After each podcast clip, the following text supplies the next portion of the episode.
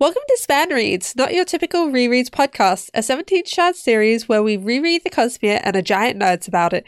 Today, we will be talking about the magic in The Hero of Ages. Joining me is Beesh. Hi, also known as First Rainbow Rose. Also joining me is Ian. Hey, I'm your Rudder. And next we've got Matt. Comatose on the forums. Also, we have Rosemary. I'm Kamith. And finally, we've got Katie. Eonin.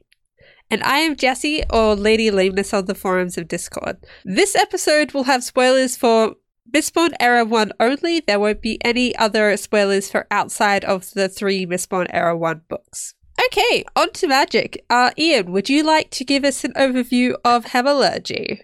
Well, before we get into hemalurgy, like we do learn a, a little, like we learn about Electrum, like super True. interesting. Um, I don't think we learn anything about Feruchemy in this book that we didn't already know. But yes, the main thing is hemalurgy.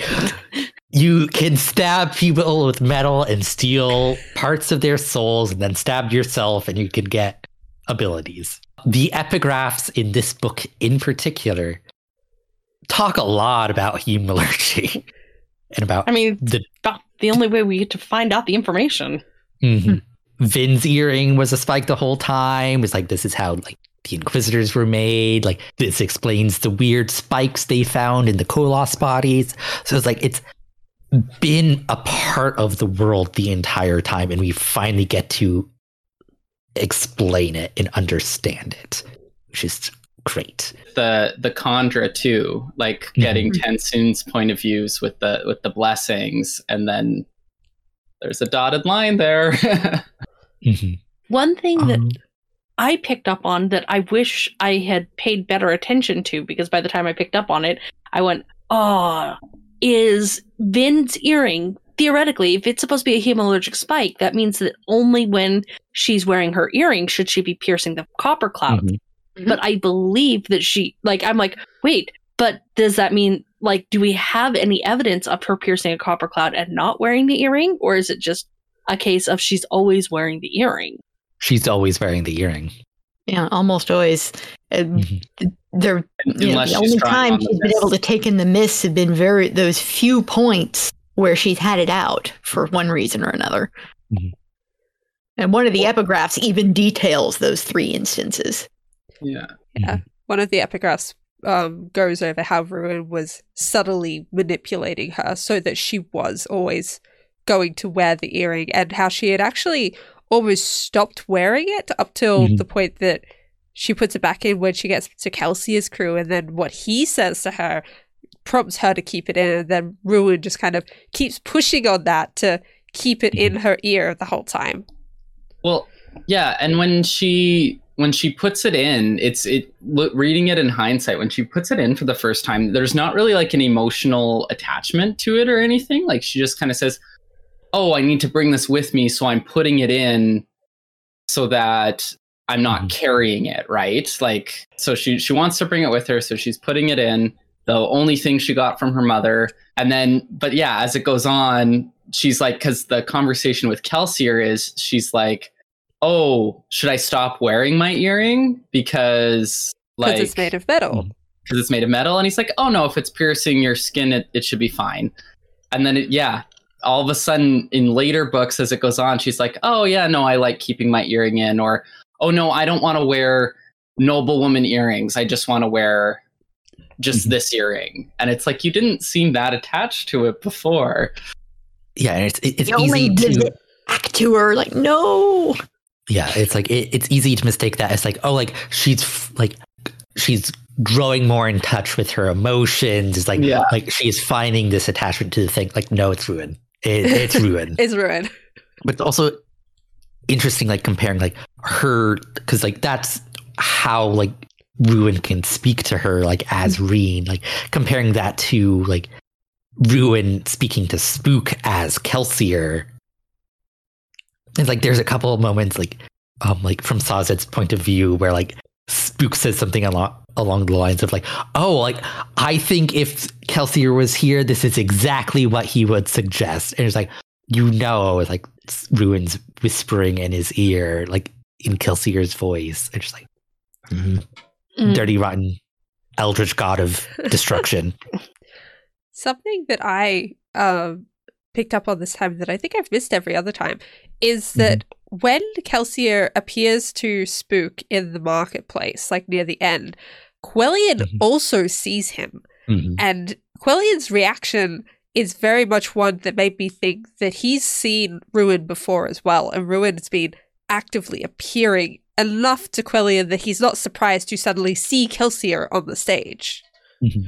Oh, like because oh, oh, one hundred percent. Like yeah. I think Ruin was doing the same thing with Quellion that like he was doing with Spook, like like telling because like Quellion's like oh like I'm doing what the survivor wants to do. Mm. It's like like yeah, like who you think is the survivor. But Quellion also placed his own spike apparently, like according to one of the epigraphs. Yeah, Quellion was already a little unstable enough, yeah. probably enough that Ruin could whisper to him because Ruin can do that if if you're not. It's just how all he, completely I guess he made a spike and used that yeah. and just killed someone mm-hmm. for it. Well, well, yeah, like we don't know. For example, Zane doesn't remember how he got his spike.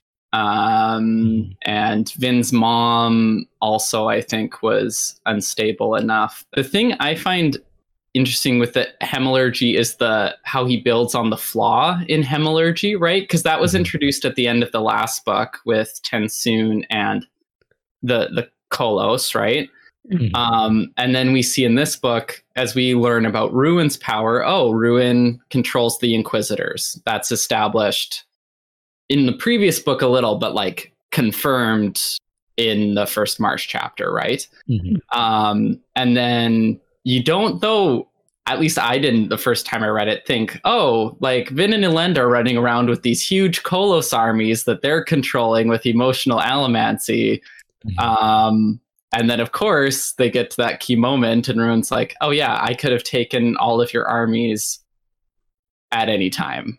mm-hmm. and I really like that Brandon gave us the information about the extent of Ruin's powers to like figure that out. Because like sometimes with these god characters, you can get a little like they can do whatever they want when the plot demands it. And Ruin's mm-hmm. power still felt like it had clear limits and there was just enough misdirection that you didn't foresee necessarily how he was going to use it. And then when it does happen, it's that aha moment of, oh, this makes sense. Speaking of the Koloss, something that I don't understand but accept as cool is that when they when Vin and Elend take control of them, they have that control whether they're burning metals or not afterwards, and whether they're awake or whether they're asleep. And I have no idea how that works on like a robotics level, but I'm it was guessing cool. it has something to do with connection. Yeah, because like, it always like... comes down to connection. So they use the emotional allomancy to establish the connection mm-hmm. to that to the Koloss, and sense. it stays unless something else interferes. That makes mm-hmm. sense. I do wonder with the Kandra, since they're like seem more difficult to control and more like individual, if the Kandra wouldn't be able to control be controlled like passively like the Kolosar. Like I wonder if that's something and maybe it's partially the Koloss were intentionally built that way to be hmm. especially susceptible, um, that you could maintain that connection since they are kind of made to be mindless super armies, right? Um, so yeah, I'm I'm kind of curious about that. Yeah, plausible. Agreed. I actually want to touch on the Inquisitors again, with because they have spikes driven through their eyes, so they can't see with normal human vision. Um, a thing I picked up on for the first time in this book is like uh, Marsh raised an eyebrow, scanning the room with his spiked eyes.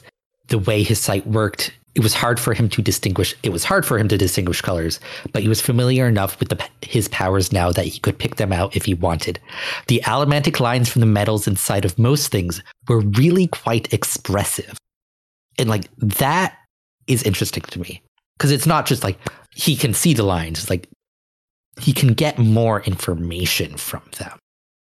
And like it reminds me of when in Well of Ascension, when Vin like seeked um Breeze and like picked up like what emotions he was soothing. Is like do like those allomantic sight lines like also transmit more information than we think which like like the phrasing here is a little ambiguous but it's like it's an interesting question for me going forward I was going to quote the exact same thing, that exact same passage. Mm-hmm. So that's great. One line that's right after that that you mm-hmm. didn't quote that might be relevant is to Marsh, the mansion was a place of pristine whiteness and bright blobs of expensive color. Mm-hmm. Which I'm not sure if that tells us much more. But it, like maybe mm-hmm. that the blobs of color were the lines of light. Maybe the lines of light change color if you mm-hmm. figure out how to tap into that. I don't know. Yeah, because like for Vin and like everyone else, like they're the lines are described as blue. Yes, they're all which makes sense blue. based off of like the chemistry of iron, but like the mechanics of Inquisitor steel sight is like there there's more there than I had originally expected. I mean, there's obviously enough variance and sensitivity that apparently Marsh can read words scratched into metal, even though yeah. Ruin can't. You know, that's an interesting question I had is could Ruin could Marsh have read the message if it wasn't scratched into metal? Like I know I think there's some mention that he can see the metals in ink. Um, mm-hmm. or or whatever. But yeah, I do kind of wonder if maybe he could see better because it was scratched in metal, and if it was in like. Mm. Although I guess most writing, like even if you're writing with lead, like lead's a metallic, right? So mm-hmm.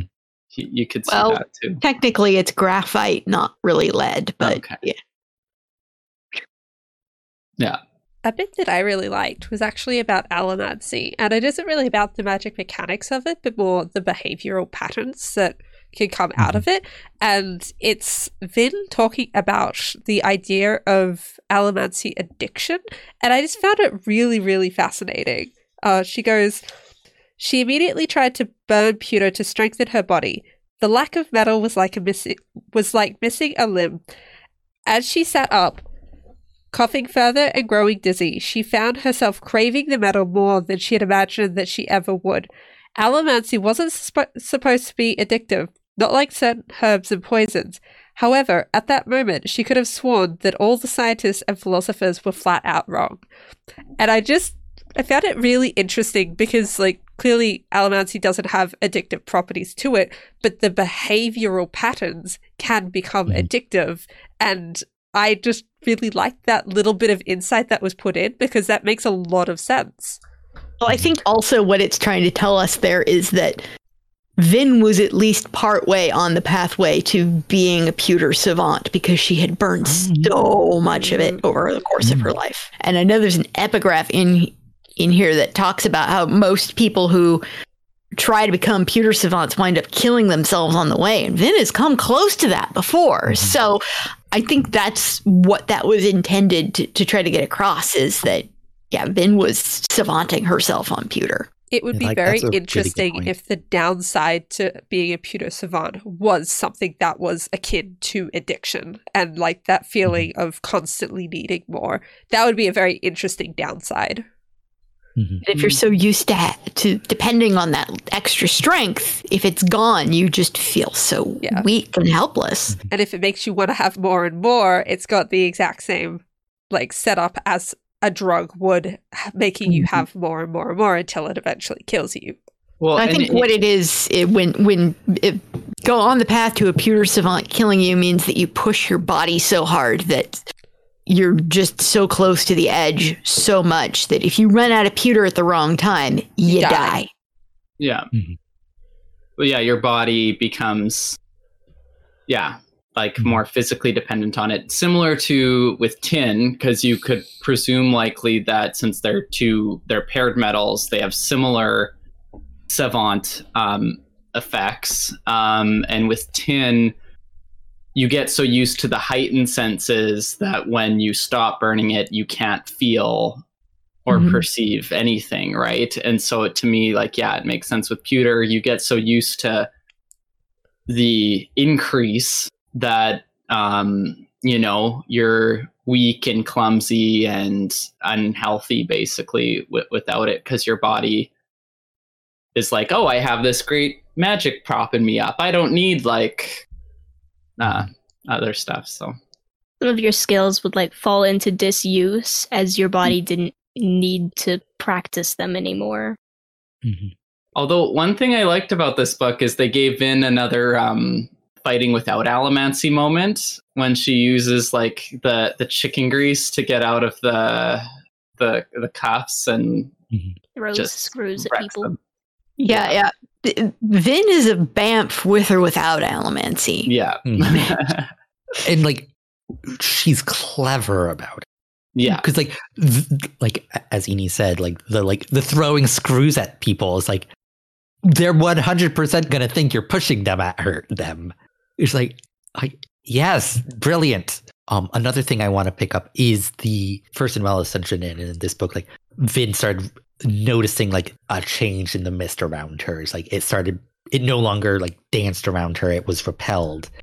It was like because of her spike. Mm-hmm. And um, and we but, get an epigraph that says mm-hmm. the longer you have your spike in, the more your body adjusts to it, and the more it affects the mists. Mm-hmm. Yeah. Which but is like, why it didn't at first. Compared to like there's a scene with Elend, like right after she gets captured, where like he's he really is starting to like starting that like downward slope of like where until he has a realization that he's a lot like the Lord Ruler. Yet Elend found it hard to distrust the mist. They just felt right. How could they be his enemy? They spun, swirling around him just slightly as he burned metals, like leaves spinning in a playful wind. As he stood there, they seemed to soothe away his concerns about Vin's captivity, giving him confidence that she would find a way out. Now that in the book, that's a lowercase s on soothe. But I'm like, is that actually a capital S soothe? Because we we know the Mist Spirits um, used emotional allomancy on him at the end of Well of Ascension. Was Leras trying to prop Elend up here? I think so. Yeah, I could see it. Yeah, definitely. yeah, I could absolutely see that being, especially where he later, you know, a few days later shows up and actually, you know, full on mm-hmm. shows up to him. It would make sense that he would already be aware of where Ellen is mentally and emotionally. Mm-hmm. I mean, swallowing that bead of preservation connected him to preservation in a very strong way. Mm-hmm. So makes sense. That and the fact that I think he and Vin are the only Mistborn left at this point. Mm-hmm. And I just think Elend's personality is very in tune with preservation, which also like goes into like him like Vin being able to like directly fuel his allomancy at the end of the book I think them being married was a huge part of that, but also like he's just naturally connected to the power that she now is. Mm-hmm. Like it's it all plays a role. And well, we we've spoken of preservation. Ruins also gets like a couple of really great lines in describing himself that yes. I want to mention because descriptions of shards are like one of my favorite things because earlier on, it's like all things are subject to their own natures. Like you cannot blame me for what it, for being what I am. Without me, nothing would end. Nothing could end, and therefore nothing could grow. I am life. Would you fight life itself? And then later on, you realize the forces I can bring up to bear against you, child. You realize the power I have, the destruction I represent. I am the mountains that crush. I am waves that crash. I am storms that shatter. I am the end. Like, yes. Yes. oh, yes, pretty scary. Mm-hmm. He also calls himself passion at one point. Yeah. Yeah. Yeah. Just bringing that up to hurt everyone. Mm-hmm. Yeah, but it's like this like interesting like duality within ruin of like heat life and the end like and it's like oh like because like we do focus very much on like the intent of a shard when they're really much more expansive than a single word can really define and they're also you know missing pe- mm-hmm. a, a lot because they were never meant to be it's like when when Sazed picks up the powers at the end, he realizes even though that they try to repel each other, they were always meant to be part of each other, and they never mm-hmm. should have been broken. And that's that's that that's a clue. Mm-hmm. The things we can't talk about this episode. And we also like like learned about like shards are blind to metal, at least on Scadrial, and it's like. Mm-hmm. Being like that's why the caches are all like near mineral deposits, and it's like Atium was smuggled in like crates of coins. It's like it's like all like so cool. And I I I like Brandon's writing, guys. I like his attention to detail. Magic is cool. The mist sickness like was mm-hmm. creating allomancers. Like yeah. that's a huge thing. It also explains like why it didn't impact like the Terris people or the nobles. Because they aren't, they don't have any allomancy potential in them. Yeah. Or yeah, in, like, the nobles' case, most or they've already because they've already been tested. They yeah. already know they're not an allomancer. Like I, I, I assume if a noble hadn't gone through that mm-hmm. process, they would have been affected, possibly like the the Skawer. Mm-hmm. Yeah, basically like noble society is very good at drawing out any residual um, allomancy, allomantic potential, and so and like the the myths like will like add investiture like if necessary like to get somebody to the point where they can snap because like they need to hit 16% every single time Mm. So that like there is some fiddling with the genetics there, but like noble society like all, already brings them below the point that like mm. the um mist mist sickness like cares about. So it's like yeah. See, Spook becoming a Mistborn was foreshadowed because you had preservation turning people into mistings. You have Sazed um, turning spook into a mistborn. It's clearly established that's part of the the power set. I think Ian's gonna hurt you, man. and like I can, like I DM you in a D and D game, like I have control. Just kidding. backtracking, backtracking, mm-hmm. backtracking. Any other magic things people want to talk about? I, I think one other thing about the, the magic in this book that I like is, well, mainly just Vin's last fight scene. Like, you just get to see it pushed, like, Alamant. Like, it's like, okay, it's Allomancy on steroids. Um, and just mm-hmm. seeing what she's able to do with it is so satisfying and exciting. And right from the, like, Marsh is going down for the final blow and she catches it and then just starts wrecking and she's mm-hmm. yeah, it's it's so Those good. bones you just broke, they ain't broke no more. Yeah. Seeing like the full extent of what allomancy can do. And like we also get like a little bit of that with Elend, where like he burned more atium than any person in history. Yeah. Ex- excluding yeah. like the other like hundred hundreds of soldiers yeah. that were doing the exact same thing. But like still, like that was a lot of atium. It was like it was always used so sparingly. But like Yep. Yeah. No hold bars. It's it's a final boss fight. You can use all of your consum- consumables. probably, all your he probably burned more atium than every other Mistborn in history combined. Mm, in, yeah. yeah. And like, yeah, uh, it's it's so good.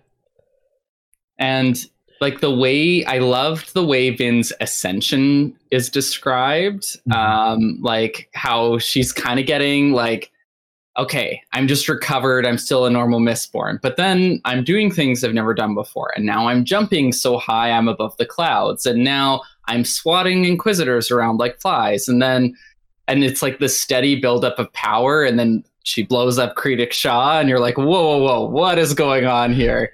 Mm-hmm. And then she puffs away into mist because the literal, power has subsumed her too much. Like literal, it, the, literal puff of magic blue smoke.